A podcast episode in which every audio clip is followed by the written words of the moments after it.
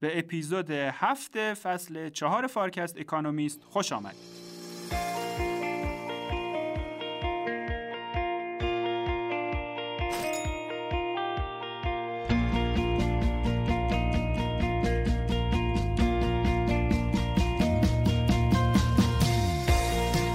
همراهان عزیز فارکست سلام امروز می‌خوایم مجله اکانومیست 20 اوتو براتون پوشش بدیم امروز هم به روال هر هفته بخش کسب و کار و دکتر فرشاد فاطمی برامون بررسی کردن. دکتر فرهاد نیلی توضیحات بسیار جالبی رو در مورد مقالات بخش مالی و اقتصادی دادن و دکتر حسین هر دو مقاله بخش علم و فناوری مجله اکونومیست رو برامون مرور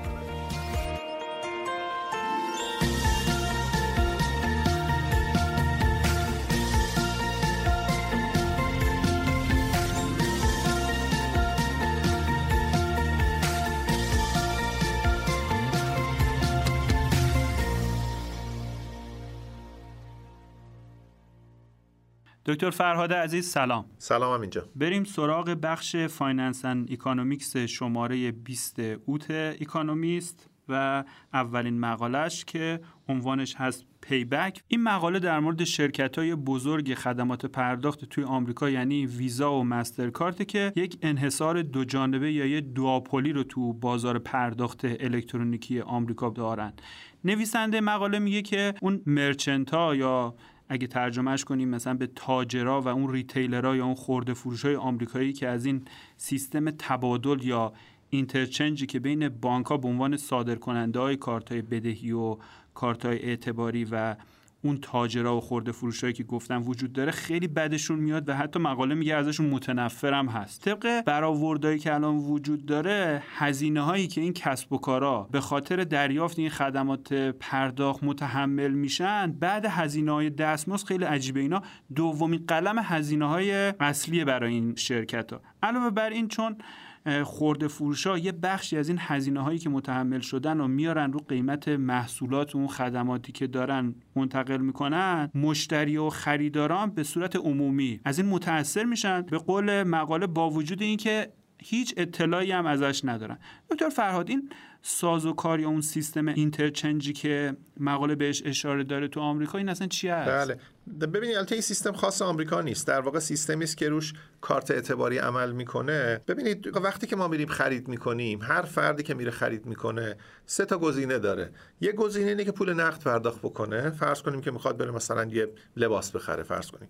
با پول نقد خرید بکنه. دوم اینی که کارت بانکیش رو استفاده کنه. به محضی که کارت بانکیش رو توی اون دستگاه کارتخان می‌کشه در واقع دستور داره میده به بانکش که از موجودی حسابش برداشت کنه واریز کنه به حساب فروشنده یا همون مرچنتی که شما فرمودین. سوم اینی که از کارت اعتباری استفاده کنه. وقتی که کارت اعتباری استفاده می‌کنه در واقع دستور میده به اون بانک صادر کننده کارت اعتباریش که اون بانک در واقع از حد اعتباری کردیت لیمیتی که براش تعیین کرده از اون برداشت کنه اونو به اندازه خریدش کم بکنه بعد سیستم پرداخت فعال میشه. در واقع پرداخت کنه واریز کنه به حساب مرچنت یا به حساب فروشنده.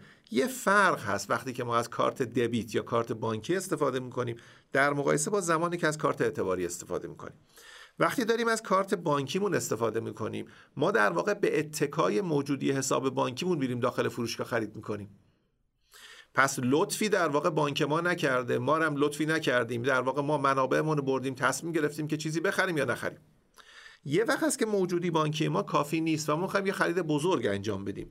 یا اصلا ما می‌خوایم خریدمون رو برخیش رو در واقع از پول خودمون انجام بدیم برخیش رو وام بگیریم. در اون صورت کارت اعتباری وقتی به ما داده میشه قدرت خرید ما رو می‌بره بالا. حداقل در لحظه خرید.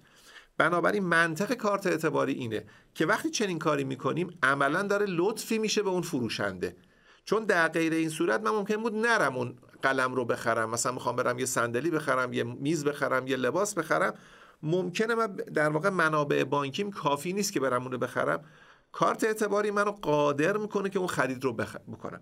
پس این چون فرض بر اینه که من دارم در واقع صادر کننده کارت اعتباری یه قدرت خرید رو از بیرون فروشگاه میاره داخل فروشگاه میاد هزینه این رو در واقع از اون مرچند یا از اون فروشنده می‌گیره. پس فروشنده وقتی که با کارت اعتباری خرید میشه باید این هزینه ها رو پرداخت کنه. این منطق استفاده از کارت اعتباری است.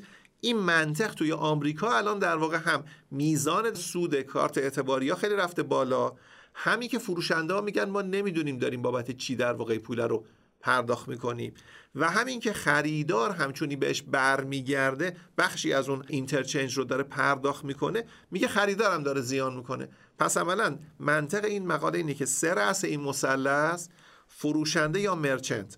و دارنده کارت اعتباری یا کارت هولدر دارن زیان می‌کنن ولی کن ویزا و مسترکارد دارن سود می‌کنن. رقمش هم خب نزدیک 140 میلیارد دلار فقط در عرض یه سال بوده این درآمدی که داشتن. بنابراین مقاله رو این انگشت گذاشته. خب الان چرا این رقم اینقدر بزرگه؟ آره واقعا رقم خیلی بزرگه. اکونومیست میگه که اینا سال گذشته ویزا 51 درصد حاشیه سودش بوده و مسترکارد 46 درصد. اصلا این رقم تو هیچ صنعتی اتفاق نیفتاده. بر اساس داده هم که بلومبرگ داره ظرف ده سال گذشته. وقتی که تمام این کمپانیا رو نگاه می‌کنن در واقع اونایی که تو S&P 500 هستن ویزا و مسترکارد با فاصله خیلی زیادی از بقیه.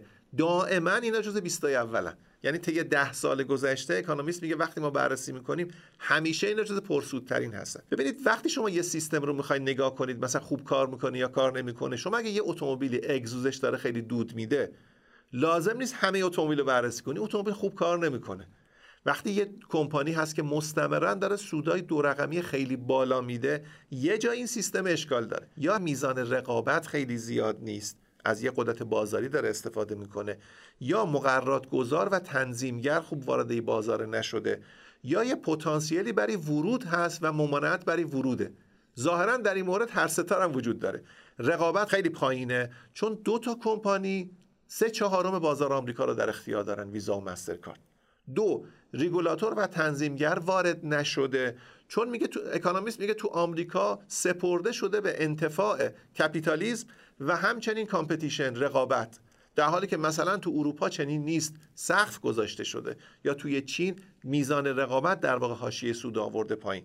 در آمریکا چنین نیست. سوم بازار پرسوده اما ورود فینتک ها ورود در واقع بازیگران جدید هنوز خیلی تسهیل نشده. خلاصه اینه که انگار هم فروشنده ها هم خریداران دارن از این حاشیه سود بالا ضرر می‌کنن. به اروپا و چین اشاره کردین فرق اون سیستم تبادلی توی چین و اروپا با آمریکا چیه؟ فرقش اینه که اروپا که خیلی مقررات گذاری سنگینی داره. کردیت کارت در ایشوه را صادر کنندگان کردیت کارت سقفش اینه که سه دهم درصد ارزش تراکنش حد اکثر چیزی که می‌تونن بابت اینترچنج بگیرن. توی چین اشاره نمی‌کنه به ورود مقررات گذار اما رقابت شدیدی که الان بین ویچت و علی وجود داره حاشیه سود یک دهم درصده. در حالی که در آمریکا نزدیک دو نیم درصده و حتی در بعضی موارد به سه درصد هم می‌رسه. بنابراین حاشیه سود در آمریکا خیلی زیاده.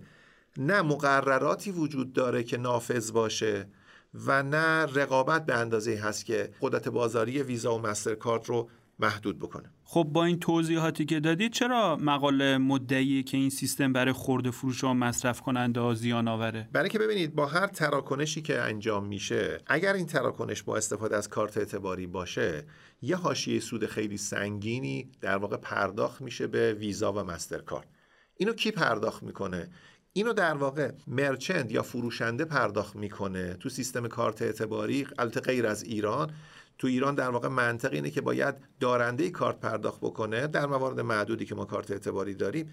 اما در واقع منطقی که در جهان کار می‌کنه اینه که فروشنده باید پرداخت کنه به خاطر همون توضیحی که دادم تقاضای اضافی که میاد. اما فروشنده اینو در واقع اعمال می‌کنه روی قیمت همه کالاهاش.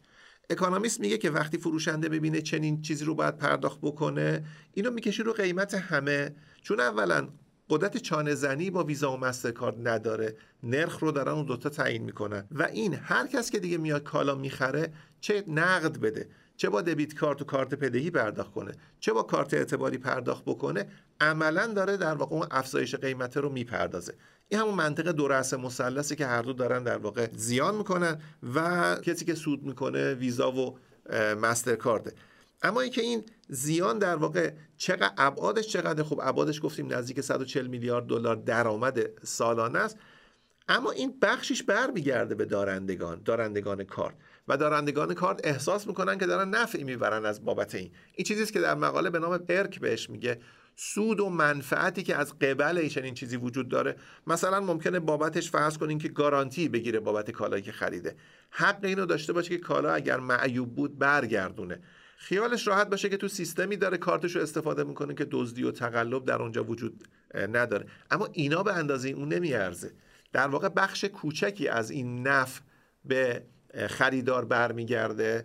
و بخش بزرگش در ویزا و مسترکارد میمونه. این زیانی که اشاره کردید یک زیان عمومیه یعنی همه زیان می‌کنن؟ نه یه کار جالبی فدرال رزرو بوستون انجام داده دو سال پیش که اکونومیست هم بهش اشاره می‌کنه. یه تحقیق جالبی انجام داده و اون تحقیق اینه که تمام دارندگان کارت اعتباری که تو آمریکا در واقع بررسی شدن افرادی که درآمد بیشتری دارن میزان بدهیشون رو کارت اعتباری هم بیشتره. در واقع استفاده از کارت اعتباری مثل یک کالای نرماله که هرچی شما درآمدت بیشتر باشه منابع استفاده از برای خرید خودت هم بیشتر می‌کنی. اما اینها کسایی هستن که نمی‌ذارن جریمه دیر پرداخت بدن به ویزا و مسترکارد. منبع اصلی درآمدی ویزا و مسترکارد کسانی است که یا توانایی باز پرداخت همه بدهیشون رو ندارن یا دیسیپلین مالی و انضباط مالی کافی ندارن که پرداخت بکنن. حتی بعضی وقتا اون minimum balance هم پرداخت نمی‌کنن. بنابراین جریمه بهشون تعلق می‌گیره.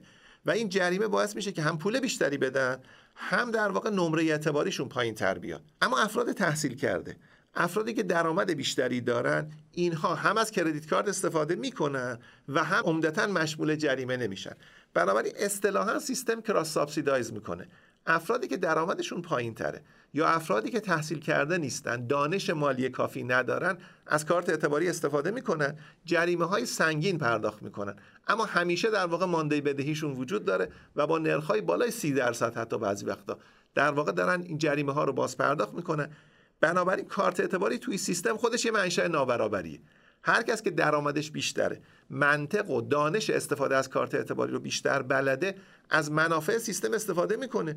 جریمه هاشو پرداخت نمی‌کنه. بقیه دارن چنین جریمه رو پرداخت می‌کنن. جالب کارت اعتباری به عنوان ابزار تشدید نابرابری. چرا توی یه همچی شرایطی بازیگرای جدید وارد این بازار نمیشن؟ مثلا همین فینتکا. ببینید مقاله اشاره می‌کنه که آمریکا تو این زمینه مقرراتی نداشته.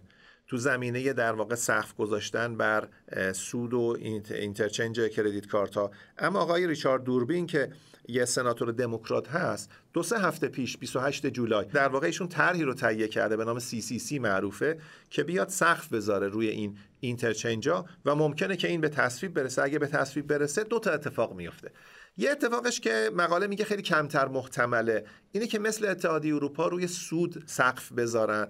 دومی که میگه خیلی محتمل تره اینه که اجازه به در واقع مجبور کنن که در معاملاتی که در خرید و فروشایی که مبتنی بر استفاده از کارت اعتباریه یک گزینه دیگری کنار ویزا و مسترکارت همیشه در اختیار باشه و میگه اون رو احتمالا سعی می‌کنن که یک بازیگر نو بازیگر کوچکی بیاد که این انحصار اینا رو بشکنه. اینجاست که ورود fintech ها خیلی محتمل خواهد شد و سیستم های BNPL buy now pay later احتمالا استفاده بشه. و سیستم های اعتبارات مصرفی که مبتنی بر کارت اعتباری نیست. مبتنی بر کیف پول الکترونیکه و مبتنی بر app هایی است که روی گوشی های هوشمند سوار میشه. این میگه ممکنه در واقع بیاد این انحصار رو بشکنه. جالب اشاره کنم که یه fintech ی در واقع خیلی هم موفق داشت عمل می‌کرد به نام پلید که این رو سال 2020 ویزا سعی کرد که بخرتش. 5 دهم میلیارد دلار هم آفر کرد که اینو بخره ولی قانون آنتی تراست آمریکا ممانعت کرد. می‌دونید که هیچ کمپانی نمی‌تونه رقیبش رو بخره. اگر خرید رقیب به افزایش قدرت انحصاریش بیانجامه. بنابراین معامله لغو شد و اجازه بهش نداد اما چنین پتانسیلی رو نشون میده. یه, ش... یه استارتاپ یه شرکت کوچک بالای 5 میلیارد دلار هم قیمت می‌خوره و انقدر تهدیدش مؤثره که ویزا حاضر میشه اینو بخره بنابراین پتانسیل بازار رو نشون میده. جالبه که نویسنده مقاله رو با یه جمله جمع‌بندی می‌کنه. میگه این خانه کاغذی که مسترکارت و ویزا با دقت ساختن خیلی مقاوم و با دوامه. اما این به این مفهوم نیست که نمی‌تونه خراب بشه. درسته. دومین مقاله که تو بخش finance and economics بهش می‌پردازیم یه مقاله است با عنوان cash guzzlers و این مقاله در مورد اینه که دولت بایدن تو چارچوب برنامه کاهش تورم و کربن زدایی از اقتصاد یه طرح جدیدی رو در مورد خودروهای برقی یا همون الکتریکی داده که طبق اون خریدارای خودروهای الکتریکی سوبسید خیلی قابل توجهی دریافت می‌کنن. اما این در شرایطیه که دولت‌های اروپایی مثل آلمان و انگلیس دارن سوبسید تو کشوراشون برای خریدن خودروهای برقی حذفش می‌کنن. نویسنده مقاله معتقده که مسیری که دولت بایدن داره دنبال می‌کنه اتفاقا یه مسیر غلطه و بهتره که از تجربه کشورهای اروپایی درس بگیره.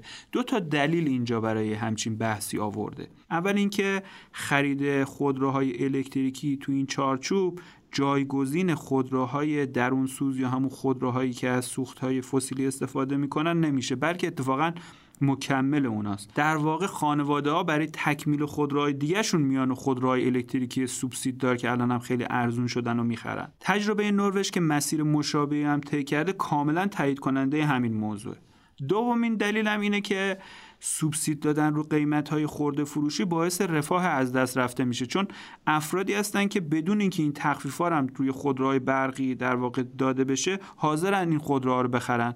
و اینم دلیل اصلی که الان آلمان و انگلیس سوبسیداشون رو دارن رو خودروهای برقی حذف می‌کنن و سیاست های تشویقی دیگه رو دنبال می‌کنن. به عنوان مثال انگلیس به این نتیجه رسیده که توسعه اینفرا شارژ همون زیر ساختای شارژ خودروهای برقی تاثیرش خیلی بیشتره در مقایسه با پرداخت سوبسید خورده فروشی به مصرف کننده های نهایی. حتی چین پلاک های سبز و تو شهرهای خودش برای مالک های خودروهای برقی تعیین کرده که افرادی که این پلاک رو داشته باشن مشمول دسترسی ممتاز به پارکینگ ها و ورود به اون مناطق طرح ترافیک و اینا میشن و این رویکرد اصلا هیچ هزینه ای هم در واقع برای دولت نداره. مقاله به دولت بایدن پیشنهاد می‌کنه که از تجربه دنیا درس بگیره. مقاله سومی که تو بخش Finance and Economics این شماره هست و خیلی جالبه تو صفحه 65 منتشر شده و عنوانش هست Don't Look Down. این مقاله هم در مورد اینه که چرا سرمایه گذار تو بازار مالی همچنان دارن رو سهام سرمایه گذاری می‌کنن روی equity در واقع سرمایه گذاری می‌کنن.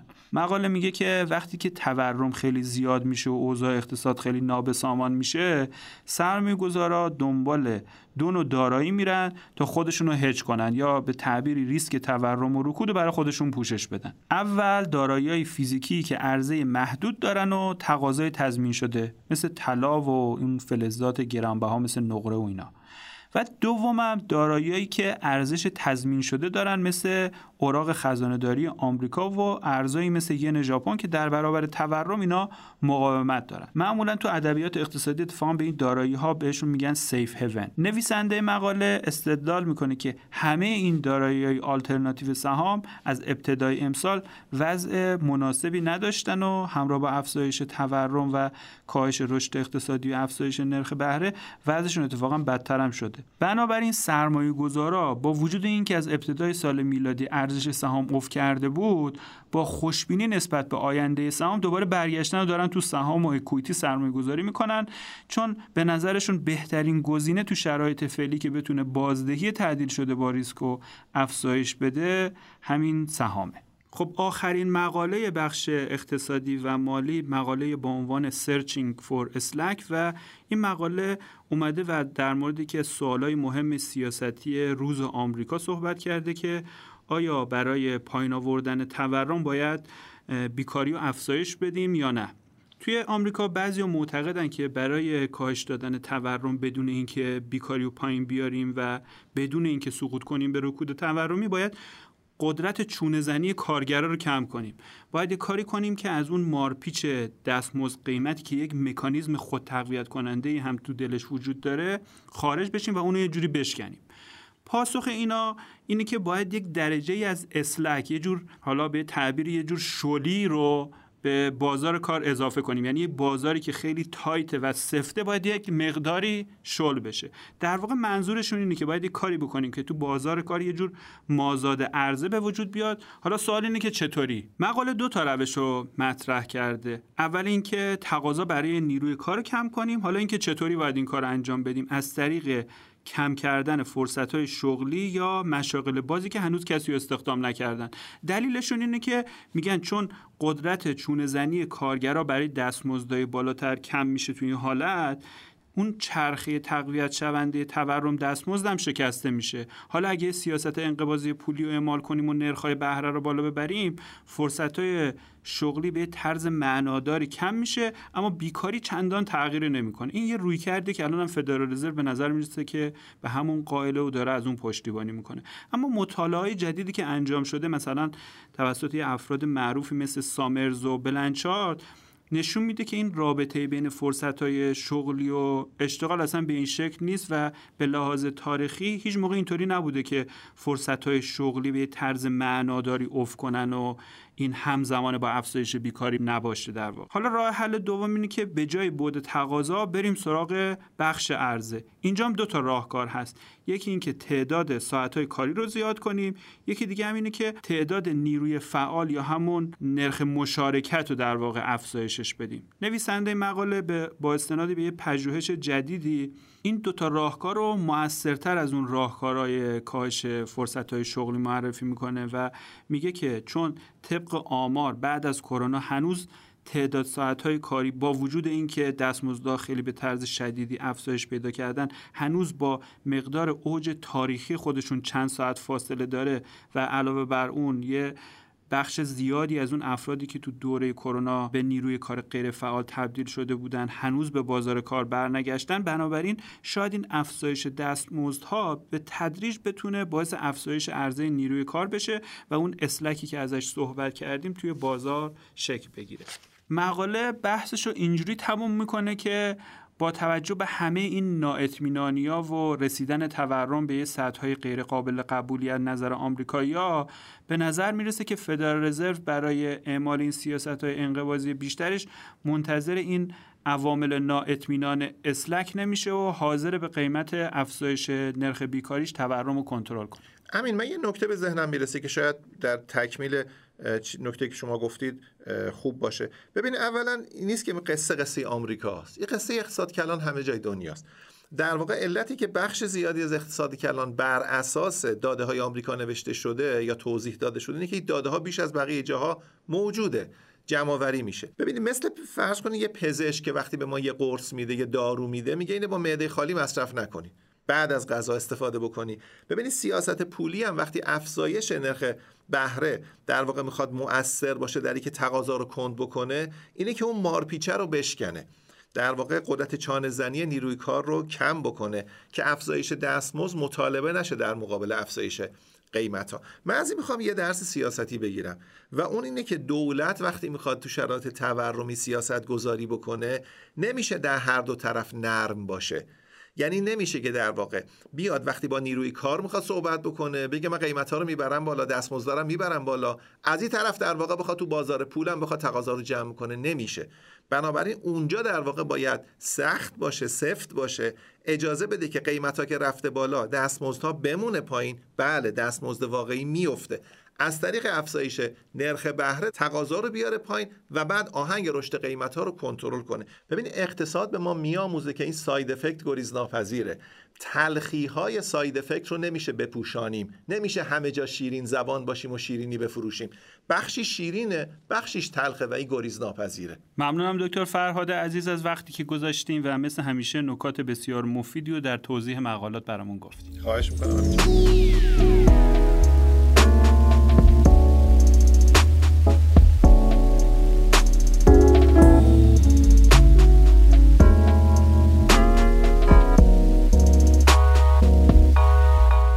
حسین جان سلام. سلام امین جان. اگه موافق باشی بریم سراغ بخش علم و تکنولوژی. این شماره از اکونومیست و اولین مقالش که مقاله با عنوان Guilt-free flying و پرداخته به موضوع سوخت برای هوانوردی سبز. یه زیرتیتر هم داره که میگه که سوخت برای هوانوردی سبز در حال رسیدن به فرودگاه های نزدیک خونه شما هم هست.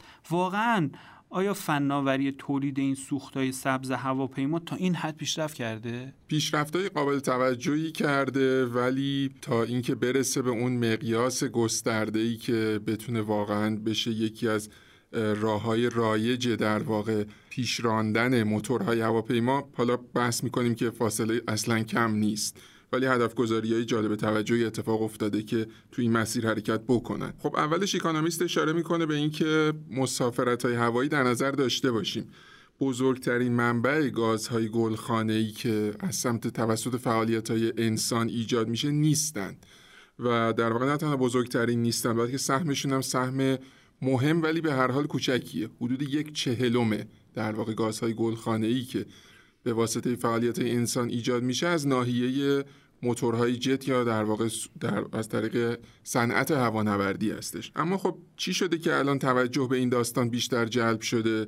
به هر حال یه افتی توی سفرهای هوایی می‌دونیم دیگه به خاطر کرونا ایجاد شده بود. یه نموداری داره اکانومیست که نشون میده.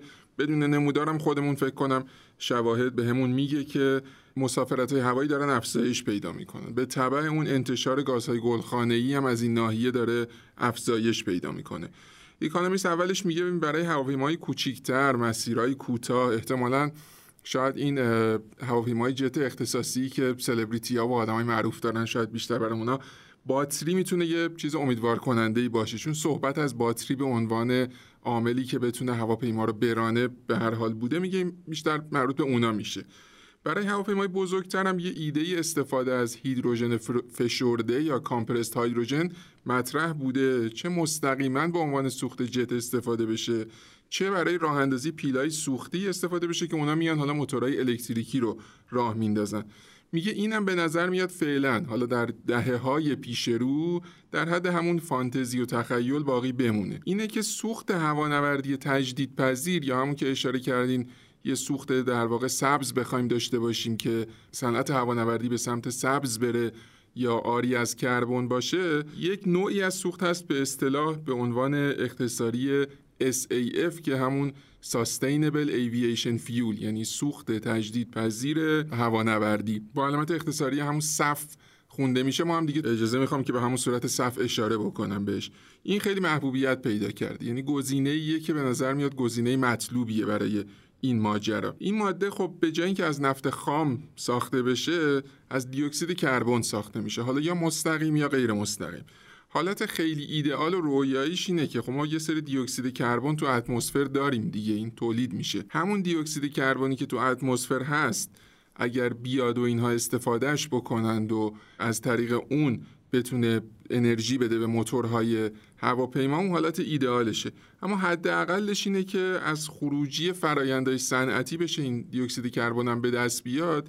یه چیزی که به هر حال داره به هدر میره رو داریم استفاده می‌کنیم ازش استفاده سودمند داریم می‌کنیم دیگه. اونم به هر حال نسبت به سوزوندن سوختهای فسیلی قطعا ترجیح داره. و جالبه که تا به حال میگه حدود 450 هزار پرواز انجام شده که از همین سوخت تجدیدپذیر صف استفاده شده در سوختشون. یعنی یه ویژگی جالب توجهی که این سوخت صف داره این هستش که خیلی در واقع ترکیبش سازگاره با همین سوختهای فعلی موتورهای جت. به همین علت هم راحت می‌تونه در کنار اون سوختا قرار بگیره. حدود 450 هزار تا پرواز بوده که در کنار سوخت اصلی از این سوخت صفحه تجدید پذیر هم استفاده کردن. یه هدف گذاری صنعت حمل و نقل هوایی کرده که تا سال 2050 یعنی حدود 30 سال دیگه 28 سال دیگه آری از کربن بشه. تا الان اکانومیست میگه تنها گزینه معقولی که به نظر میاد بتونه کمک کنه به این هدف برسیم همین سوخت تجدیدپذیر صف هستش. خب حالا با این توضیحاتی که دادی برای من این سوال مطرحه که چطوری می‌تونن یه همچین سوختی رو تولید کنن که اصلا انتشار کربن نداشته باشه؟ حالا این دقیقا این ساخت این سوخته اصلا کار ساده ای نیست ظاهرا. یعنی یه کاری میگه شبیه اینه که اگزاست موتور رو انگار بگیریم تبدیلش بکنیم به اون چیزی که در ابتدا داخل موتور قرار گرفته بود. اگه بخوایم سختیش رو تجسم بکنیم. لازمش اینه که اون دیوکسید کربن رو CO2 رو بیایم تغییرش بدیم به مولکولای بزرگتر پر انرژی. یعنی پس همون CO2 آماده رو هم قابل استفاده به صورت مستقیم نخواهد بود و یه فرایندی باید روش اتفاق بیفته. عجیب نیست با این توضیحات و با این حسی که به دست میاریم که هزینه ساخت این سوخت تجدیدپذیر صف سه برابر هزینه ساخت سوخت جتی هستش که الان داره استفاده میشه. حالا کدوم شرکت ها می‌تونن این سوخت رو تولید کنن تو دنیا؟ بزرگترین تولید کننده این سوخت این شرکت فنلاندی به اسم نسته که حالا خود شبیه نسله هم نوشته میشه فقط اون ال اون وسط رو نداره که یه کارخونه توی روتردام هلند داره یکی هم توی شهری تو خود فنلاند.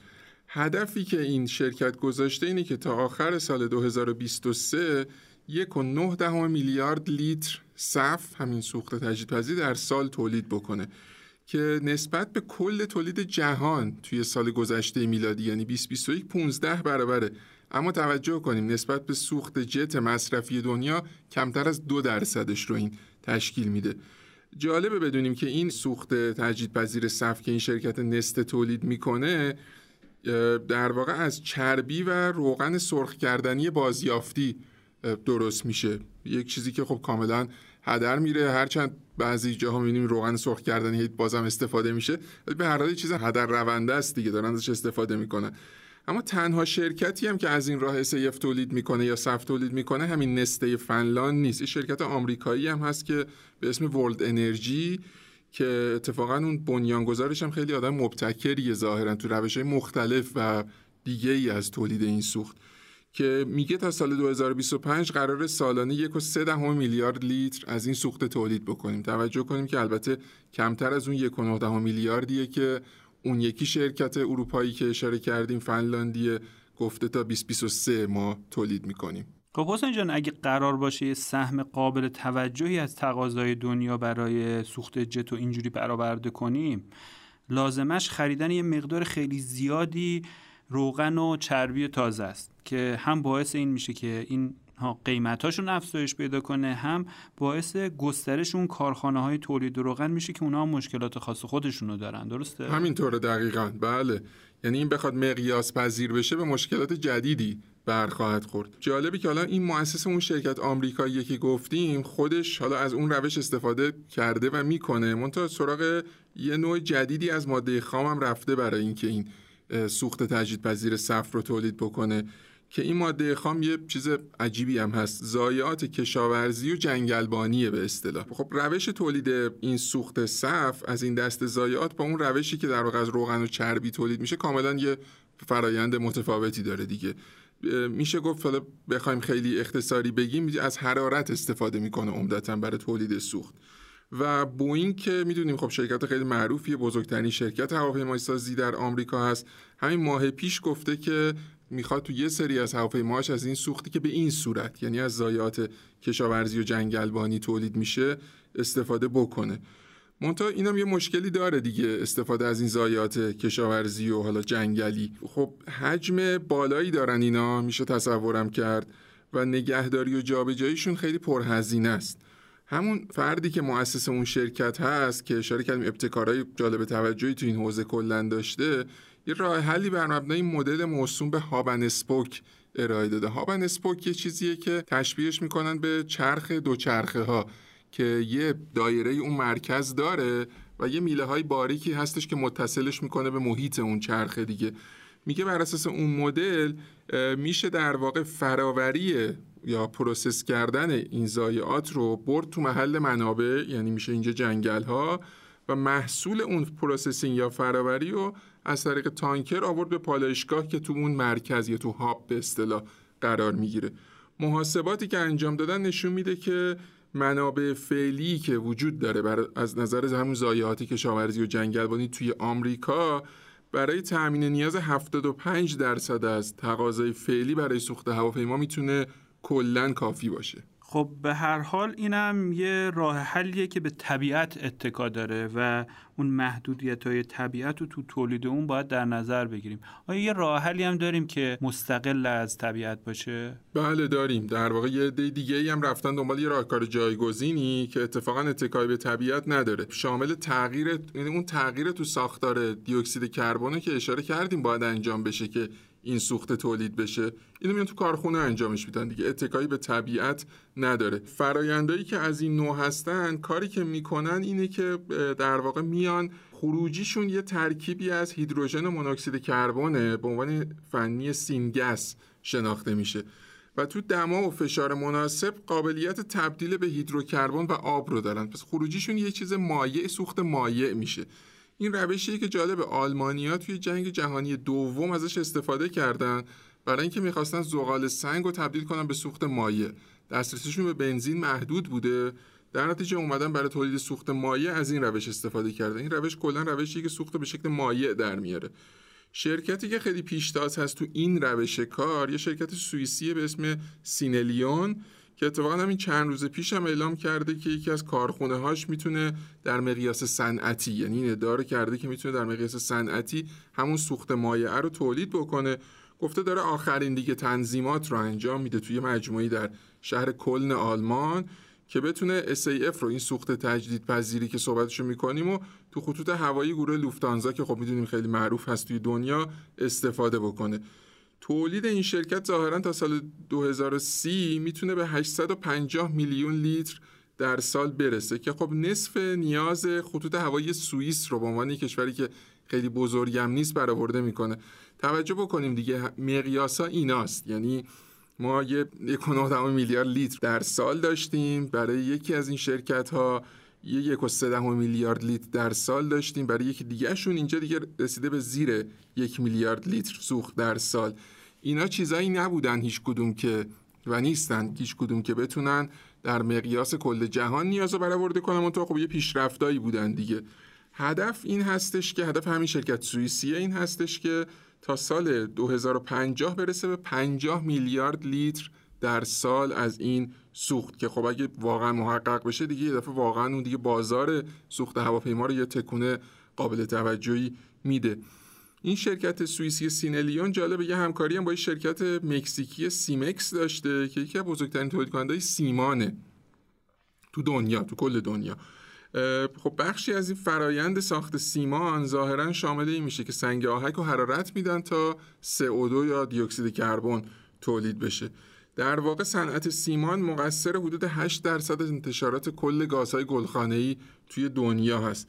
اما این در واقع CO2 ای که تولید میشه به این صورت توی صنعت سیمان چون خلوصش ظاهرا خیلی بالاست خیلی ماده خام مناسبی شده برای تولید این سوخت تجدیدپذیر صف که صحبتشو می‌کنیم. این همکاریه در این جهت بوده که بتونن از این از این CO2 استفاده بکنن برای تولید سوخت. خب با این توضیحاتی که برامون دادی میشه گفت که این فناوری ساخت سوخت تجدیدپذیر برای هواپیما داره جای خودش رو تو بازار به عنوان یه فناوری برهم زننده یا اون دیسراپتر برای سوخت جت پیدا می‌کنه. درست میگم؟ بله داره جاش رو پیدا می‌کنه. آروم آروم دیگه میشه گفت داره جاش رو پیدا می‌کنه. خب اون هدف سال 2050 سال آری از کربن برای کل خطوط هوایی هدف خیلی بزرگیه که دستیابی بهش به نظر میاد سخته ولی اون چیزی که پیش روی این صنعت هستش و لازمش اینه که 450 میلیارد لیتر از این سوخت سالانه قابلیت تولیدش به وجود بیاد تا میانه های این قرنی که توش هستیم. کار سختیه منتها خب هدف این هستش که به سمتش حرکت بکنن طبیعتا حمایت دولتی هم خیلی اینجا لازم هست. مثل اینکه دولت بایدن توی ایالات متحده هم در این جهت حرکت کرده و سری مشوقای مالیاتی قرار داده. خب مقاله دوممون هم در مورد سختگیری های جدیتر مؤسسه استاندارد آمریکا رو محصولات غذایی و عنوان مقاله هم هست استاندارد بیرر. حسین جان چرا مؤسسه استاندارد آمریکا نسبت به این محصولات غذایی داره اینقدر حساسیت نشون میده؟ دلیل اصلیش ظاهرا این هستش که مرتبط میشه با سلامت افراد و اینکه امکان این در واقع سختگیری های بیشتر هم فراهم شده برمیگرده به پیشرفت روش های اندازه گیری خب به هر حال مؤسسات قوی استاندارد یکی از لازمه های به نظر میاد به هر حال کشورهای توسعه یافته باشن. برای اینکه تضمین بشه هر چیزی که حالا تو ساختمون سازی خودروسازی و از همه مهمتر همونطور که اشاره کردیم صنایع و حوزه هایی که مستقیما با سلامتی مردم مرتبط هستن مثل داروسازی اینا هیچ کوچکترین تخطی از شرایطی که آخرین یافتای علمی میگن اینا نداشته باشن. خب یکی بزرگترین و جدیترین مؤسسات استاندارد توی دنیا هم همین مؤسسه NIST یا نیست به اصطلاح هست توی ایالات متحده که سال 1901 تأسیس شده درست سر ابتدای قرن بیستم. اکونومیست یه مروری اول می‌کنه روی حوزه عمل کرده مؤسسه میگه قبلا سر و کارش بیشتر با صنایع سنگین بود. این که مثلا یه آلیاژی مثل فولاد می‌خواد درست بشه با چه دستوری باید ساخته بشه و چیزای شبیه به اون. مونتا بعد میاد روی این که میگه خب پیشرفتایی که تو روش های به دست اومده در حوزه بیشتر میشه شیمی تحلیلی باعث شده که حالا تولیدات صنعت غذایی هم برن زیر ذره این مؤسسه قرار بگیرن و فکر کنم این ضرب مسئله واقعا جا داره بگیم دیگه. مو رو از ماست می‌کشن واقعا.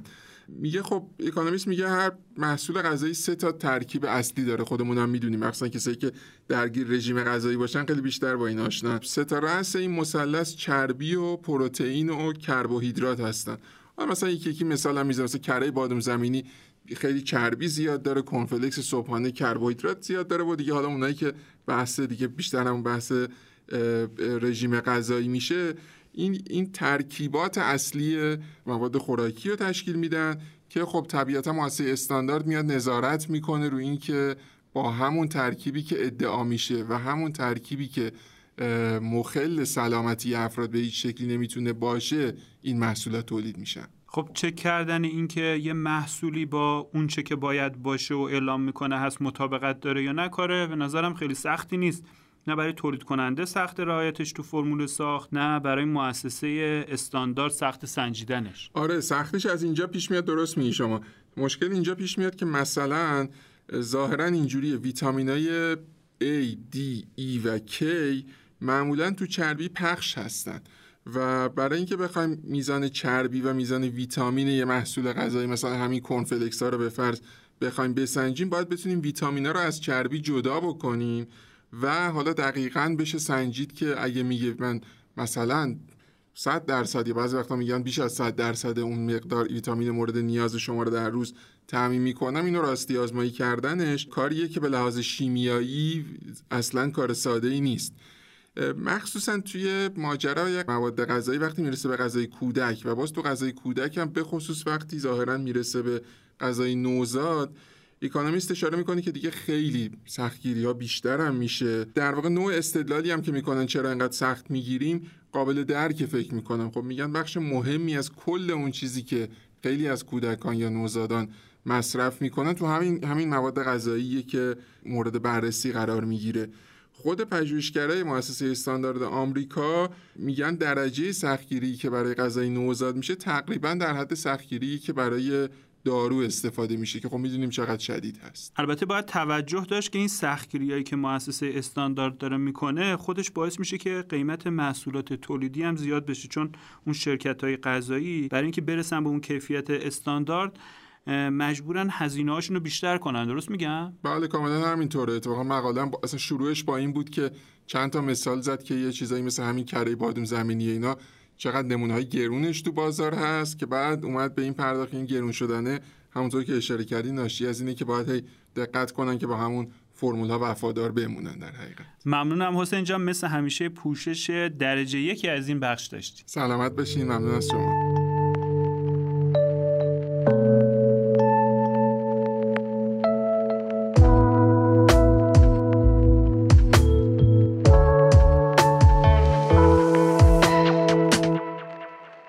دکتر فاطمی عزیز سلام. سلام به شما و شنوندگان عزیز فارکست. اگه موافق باشید بریم سراغ بخش کسب و کار این شماره از اکونومیست و مقاله اول با عنوان The Elephant in the Boardroom. این مقاله در مورد خارج شدن شرکت های بزرگ و کسب و کارهای بزرگ آمریکا از حمایت های سیاسی حزب جمهوری خواست عمدتا و همونطور که می‌دونین سرمایهداری آمریکایی محصول همکاری همین کسب و کار همین شرکت ها و حزب جمهوری خواه بوده. از یک طرف این بخش شرکتی آمریکا دنبال تجارت آزاد تو خارج از آمریکا و آزادسازی های داخلی بوده و از طرف دیگه هم حزب جمهوری خواه دنبال آزادی های فردی و دشمنی با کمونیست بوده و این باعث می شده که این دوتا گروه خیلی به همدیگه نزدیک باشن. اما مقاله میگه که بعد از دوره ترامپ به طور خاص این همکاری ها سطحشون یه مقداری کاهش پیدا کرده و جمهوری خواه به طبقه کارگر تو آمریکا در واقع دارن اولویت بیشتری میدن و تو شرایطی که منافع طبقه کارگر آمریکایی در برابر شرکت های بزرگ قرار می‌گیره از منافع کارگرا دارن حمایت می‌کنن. و مقاله شواهد زیادی رو مطرح می‌کنه که تایید کننده این تغییر استراتژی حزب جمهوری خواه. به نظر می‌رسه که با تغییر پیدا کردن موضع طبقه کارگر آمریکایی به بحث نابرابری و ارتباط دادنش به تجارت آزاد با کشورهای مثلا مثل چین و بحث مهاجرت که مورد حمایت دموکرات هاست تمایل این طبقه به سیاست های حمایتگرایانه همون protectionism و ملیگرایانه و یا همون ناسیونالیسم البته از اون نوعی که ترامپ دنبالش می‌کرد خیلی زیاد شده و بنابراین این گروه که به طور سنتی جز طرفدارای دموکراتا بودن تو سالهای اخیر به حامیای حزب جمهوری خواه پیوستن و دارن رأیاشون رو میریزن تو صندوق جمهوری خواه مقاله میگه که این تغییر تو مواضع جناها استراتژی شرکت ها برای لابیگری و تجارت و بازرگانی و تو آمریکا داره تحت تاثیر قرار میده و یه نظم جدیدی رو داره تو آمریکا برقرار می‌کنه. و به نظر می‌رسه که یه همچی الگویی و تو اروپا و کشورهای پیشرفته دیگه هم میشه مشاهده کرد و در واقع یک روند جهانیه. به تعبیری میشه گفت که یک پوپولیسم ناسیونالیستی یا یه پوپولیسم ترامپیستی تو کشورهای پیشرفته در حال تقویته که تبعات اقتصادی منفی هم می‌تونه داشته باشه هم روی اقتصاد دنیا و هم روی تجارت دنیا. خب بریم سراغ مقاله چهارم که مقاله در مورد تکامل خودروهای برقی با عنوان سل سایت انالیسیس. این مقاله میگه که بر اساس برنامه های تولیدی خودروسازای دنیا پیش بینی میشه که حجم فروش خودروهای برقی از 10 درصد فروش تو سال 2020 برسه به 40 درصد فروش تو سال 2030 که بر اساس برآوردهایی که حالا منابع مختلف انجام دادن میشه یه چیز حدود 25 تا 40 میلیون خودروی برقی. حالا مسئله ای که مقاله می‌خواد بهش بپردازه اینه که اگه اینقدر خودروی برقی می‌خواد تولید بشه تقاضا برای باتری هم باید 6 برابر بشه و می‌رسه به یه عددی حدود 2700 گیگاوات ساعت حتی بعضی جا اینو پیش بینی کردن که در حد 4000 گیگاوات ساعت هم هست. سوال اینجا اینه که آیا میشه اینقدر باتری تولید کرد؟ و جواب نویسنده اینه که تو زنجیره تامین باتری یه سری باتلنکا یا گلوگاهای خیلی جدی وجود داره. آقای دکتر فاطمی مقاله از پنج تا مانع یا همون باتلنک تو زنجیره تامین باتری یاد کرده. لطفا اینا رو میشه برامون به ترتیب توضیح بدین چی هستن؟ بله بله حتما. اگه توجه کنیم ما داریم در مورد تولید یه چیزی بین 25 تا 40 میلیون خودروی برقی در سال حرف می‌زنیم. خب این ابعاد خودرو همونجوری که فرمودید حجم زیادی از تولید باتری احتیاج داره. موانعی که وجود داره اولین مانع ظرفیت تولید باتری است یعنی ما در حالی در مورد این حرف می‌زنیم که ممکنه تا سال 20 ما احتیاج به 2700 گیگاوات ساعت ظرفیت باتری برای خودروها داشته باشیم که در وضعیت موجود شش شرکت بزرگی که باتری های خودروها رو تولید می‌کنن BYD و CATL چین LG سامسونگ و SK کره و پاناسونیک ژاپن روی هم رفته 1360 گیگاوات ساعت. ظرفیت تولید باتریشونه. یعنی حجمی که نیاز هست افزایش ظرفیت تولید باتری ها باشه قابل توجهه. فراموش نکنیم که تولید باتری یه صنعت شدیدن کپیتال اینتنسیوه شدیدن نیازمند سرمایه گذاریه و در عین حالی که سرمایه گذاری می‌خواد دوره زمانی به بهره برداری رسیدن.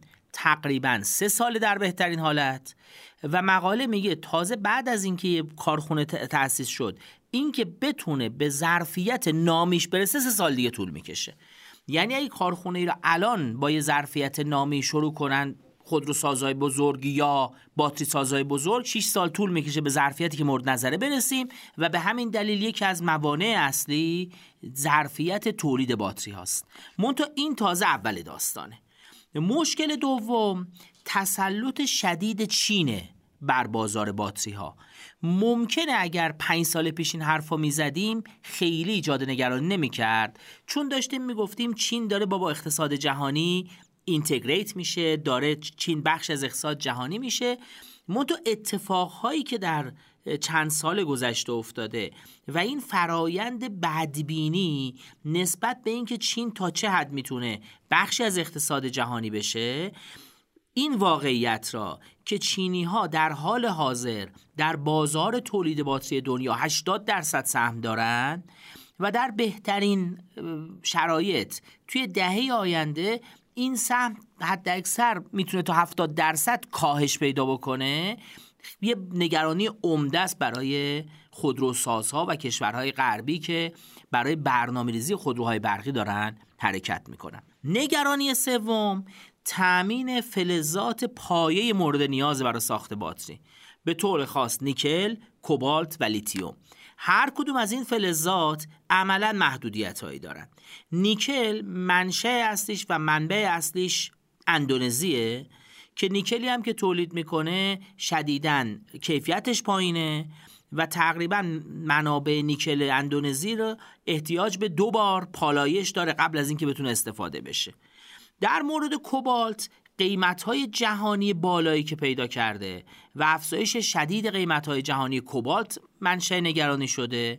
به اون اضافه بکنیم لیتیوم را که لیتیوم هم قیمتش از 100 واحد اگه normalize کنیم در ابتدای سال 2019 در انتهای 2022 به 450 می‌رسه. یعنی تقریبا مقاله میگه چهار نیم برابرم. قیمت لیتیوم تو این بازه زمانی کوتاه افزایش پیدا کرده.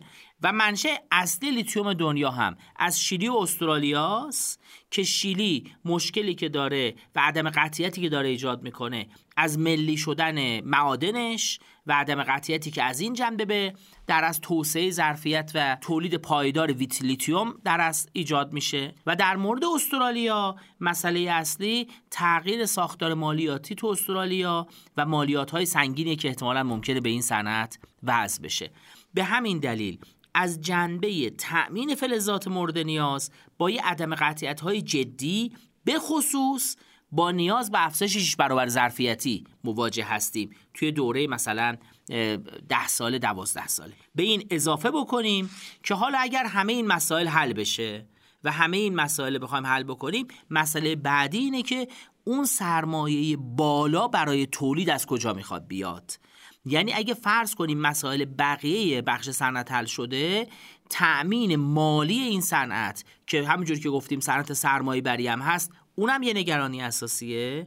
همه اینا رو اضافه بکنیم به اینکه تازه این فلز خام که تولید شد و می‌خواد پالایش بشه ظرفیت اصلی پالایش این مجددا شدیدا در سلطه چینه.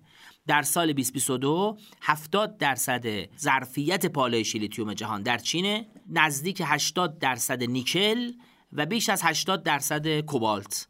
و این یه وضعیت مسلط خیلی جدی به چین میده توی فرایند پالایش در از این فلزات اساسی و نگرانی هایی که سایر خودروسازا دارن. به همین خاطر مقاله اشاره می‌کنه که خودروسازهای مختلفی که دارن سرمایه گذاری می‌کنن توی وضعیت خودروهای برقی مثل حتی بی ام دبلیو مثل مرسدس بنز اینها نگران هستن دارن سرمایه گذاری می‌کنن توی کارخونه های ساخت باتری. منتها هیچ کدوم از اینها مسئله تسلط شدید چین بر این بازار رو حل نمی‌کنه. مقاله همونجور که از عنوانش هم داشت برمی اومد می‌گفت نکنه اینقدری که ما به آینده خودروهای برقی امیدواریم با ناتوانی تو تأمین باتری برای خودروهای برقی نقشه براب بشه. فکر می‌کنم نخ تسبیح هست که همه داستان چین رو به هم دیگه وصل می‌کنه تقابلی هست که چین با غرب پیدا کرده. و مثلا الان برای باتری های چینی که بعضا تو معادنی تولید میشن که این معادن از زغال سنگ توشون استفاده میشه مالیات شدیدی به دلیل کربن داره وضع میشه و این حتی در شرایط موجود ممکنه هزینه هر یه واحد باتری یا هر بسته باتری برای خودرو تا 500 دلار توی اروپا بالا ببره. به خاطر سیاست های اروپا. به همین خاطر مقاله تلاش کرده توجه خواننده را جلب کنه. به این موضوع که توسعه حجم و تولید باتری الان داره تبدیل میشه به گلوگاه توسعه خودروهای برق. با این اوصاف مقاله با یک جمله از یک مشاور ارشد کالاهای خام یا همون کامادیتی ها تموم میشه و در مورد خودروهای برقی میگه که اینا برای سالهای طولانی به عنوان یک دروغ بزرگ به حیات خودشون ادامه خواهند داد. خب بریم سراغ مقاله پنجم با عنوان When to Trust Your Gods مقاله میگه که آدما طی میلیون ها سال حیاتشون روی زمین فهمیدن که چطوری تو بعضی از شرایط بدون که بخوان خیلی فکر کنن سری واکنش نشون بدن. مثلا میگه که اگه شما حس کنین که زمین زیر پاتون داره حرکت می‌کنه اول بلافاصله فرار می‌کنین. بعدا بهش فکر می‌کنین که چرا زمین زیر پاتون حرکت کرده. این سوالی که کی به غریزه اعتماد کنیم و کی فرضیه ها رو آزمون کنیم یا اینکه کی باید سریع فکر کنیم و کی باید کند فکر کنیم موضوع یکی از کتابای دانیل کانمن برنده جایزه نوبل هم هست. حالا این مقاله اومده و این مدل رو تو فضای کسب و کاری به کار برده. آقای دکتر فاطمی این مفهوم تفکر سریع و کند ترجمهش و کاربردش تو فضای کسب و کار چی میشه؟ نگاه کنید مقاله داره میگه همونجوری که شما در زندگی روزمره باید تعداد زیادی تصمیم بگیرید. تو محیط کار هم کارمندا صاحبان کسب و کار بیزینسمنا تعداد زیادی تصمیم می‌گیرن. و این تصمیم ها به هیچ عنوان تعدادشون کم نیست. مثلا مقاله میگه یه مطالعه تو دانشگاه کرنل نشون داده ما تنها در هر روز 200 تا تصمیم در مورد غذا می‌گیریم. و مقاله میگه خب وقتی این همه تصمیم گرفته میشه شما این همه تصمیم در غذا رو تعداد زیادیش رو مجبورید سریع بگیرید. چون اگه من مثلا بخواید نگرانم در مورد وزنم بعد بخوام هر تصمیمی رو بگیرم که حالا کالری چقدره نمی‌دونم. اگه من گات نداشته باشم بر مبنای غریزم تصمیم نگیرم خیلی این تصمیم گیری در مورد اینکه چه غذایی بخورم فرایند طولانی میشه. ما قاعدتا یه سری پترنایی تو ذهن خودمون درست می‌کنیم. با اون پترنا تصمیمای سریعمون رو می‌گیریم. مقاله میگه تو محیط کسب و کارم یه سری تصما هستن که شما لاجرمید که سری بگیرید. چون کسب و کارام تصماش میانو میرن. و این نکته اوله. و میگه یه چیزی که ما یاد گرفتیم یه چیزی که دیدیم اینه که در بعضی مواقع اگه افراد تو اون زمینه‌ای که می‌خوان تصمیم بگیرن دارای تجربه بشن حتی تصمیم های سریع آدم های با تجربه از تصمیم های محاسبه شده و دقیق آدم های کم تجربه بهتر کار می‌کنه. این یه نکته اساسیه. به همین خاطره که در اصل به قول معروف دود از کنده بلند میشه. محک تجربه است که بعضی اوقات غریزه را ارزش بهش میده. فوت کوزگریه یعنی اون چیزی که عملا ما تو فضای کسب و کار. این نکته اوله. منتها من فکر می‌کنم برای کسب و کارها یه نکته اساسی توی پاراگراف دیگه مقاله هست. میگه امروزه داده ها خیلی خیلی در دسترس قرار گرفتن. این خیلی وسوسه انگیزه که شما هر تصمیمی که می‌گیرید بگید اون یه ذره دیتای دیگر هم به من بدید. اون یه تحلیل دیگر هم من بدید. این کاریه که ممکنه قبلا مثلا ده سال پیش 20 سال پیش انجام نمی گرفت چون داده ها در دسترس نبود. مقاله میگه وسوسه این که شما از تصمیماتی که سریعه برید به تصمیم محاسبه شده به واسطه این ابزار خیلی زیاده. لزوما ما نمی‌تونیم یه نسخه واحد بپیچیم که کجا تصمای دقیق بهتره کجا تصمای بر مبنای غریزه. و برامون بدیهیه که بعضی از تصما رو ما حتما باید قد دقیق بگیریم. یعنی مثلا وقتی در مورد بودجه شرکت می‌خوایم کار رو انجام بدیم. وقتی شرکتی داره تصمیم می‌گیره در مورد طراحی یه اتومبیل جدید. وقتی در جزئیات فنی وارد میشه خب حتما نو باید دقیق صورت بگیره. و بدیهیه بعضی از تصمیم رو شما در لحظه بگیرید. مثل زمانی که شما در میانه یه مذاکره تجاری هستید و باید سریع در مقابل پیشنهاد طرف مقابلتون یه پیشنهاد دیگه رو میز بذارید وگرنه فرصت اون چیز از بین میره. منتها یه تصمیماتی هم مثلا میانه این تصمیم ها که اون وقت اون که تصمیم رو با زمان زیاد گذاشتن بگیریم یا بگیریم اون میشه هنر تصمیم گرفتن و در از توانایی اون کسی که تصمیم می‌گیره.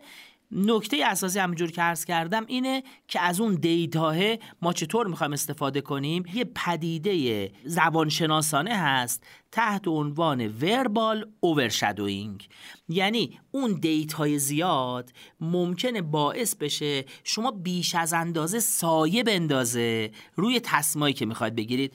کسب و کارا رو داره هشدار میده حواستون باشه. تو این عصر داده از این خلاصه در امان بمونید. از این آفتی که می‌تونه تصمیم گیریاتون رو بهش دچار بشه. در واقع اون تفکر سریع روشیه که نگذاریم اون موشکافی و بررسی و قور اضافی تو موضوعات باعث دودلی بیهوده تو موضوعات ساده و بدیهی تو سازمان بشه. دقیقا. خب آخرین مقاله ای که در بخش کسب و کار این شماره مرورش می‌کنیم مقاله ششم با عنوان The Parched Throat و این مقاله هم در مورد کمبود آب و خشکسالی و تاثیرش رو کسب و کاراست میگه اگه تغییرات اقلیمی یه کوسه باشه دندون اون کوسه آبه. میگه الان جای دندونا رو میشه خیلی از جای دنیا دید. مثلا تو شیلی، مکزیک، نروژ و آلمان که اتفاقا باعث شده که تولید فلزات و برق و مواد غذایی و خدمات و حدود خیلی زیادی کاهش پیدا کنه. البته مسئله فقط کمبود آب نیست. تو بعضی از جاهای دنیا مسئله تبدیل شده به پرآبی مثلا تو هند. که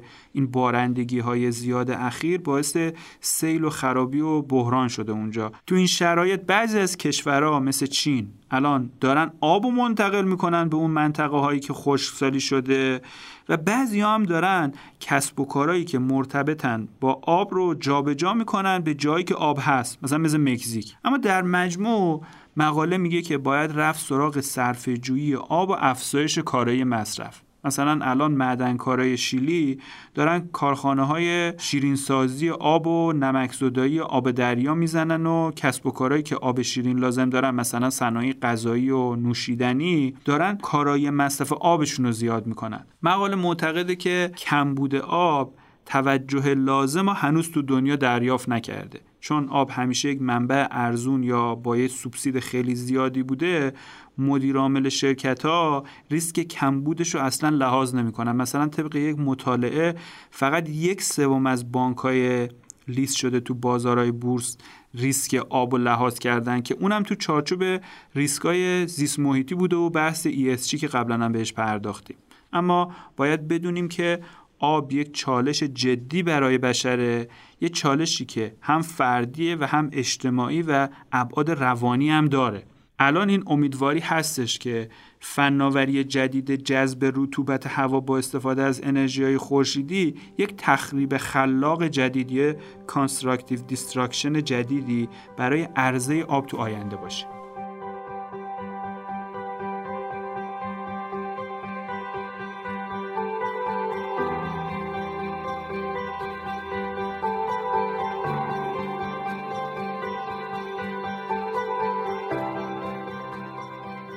از اینکه تا پایان این قسمت ما رو شنیدین بسیار ممنونم و مثل همیشه مشتاق شنیدن نظراتتون هستیم.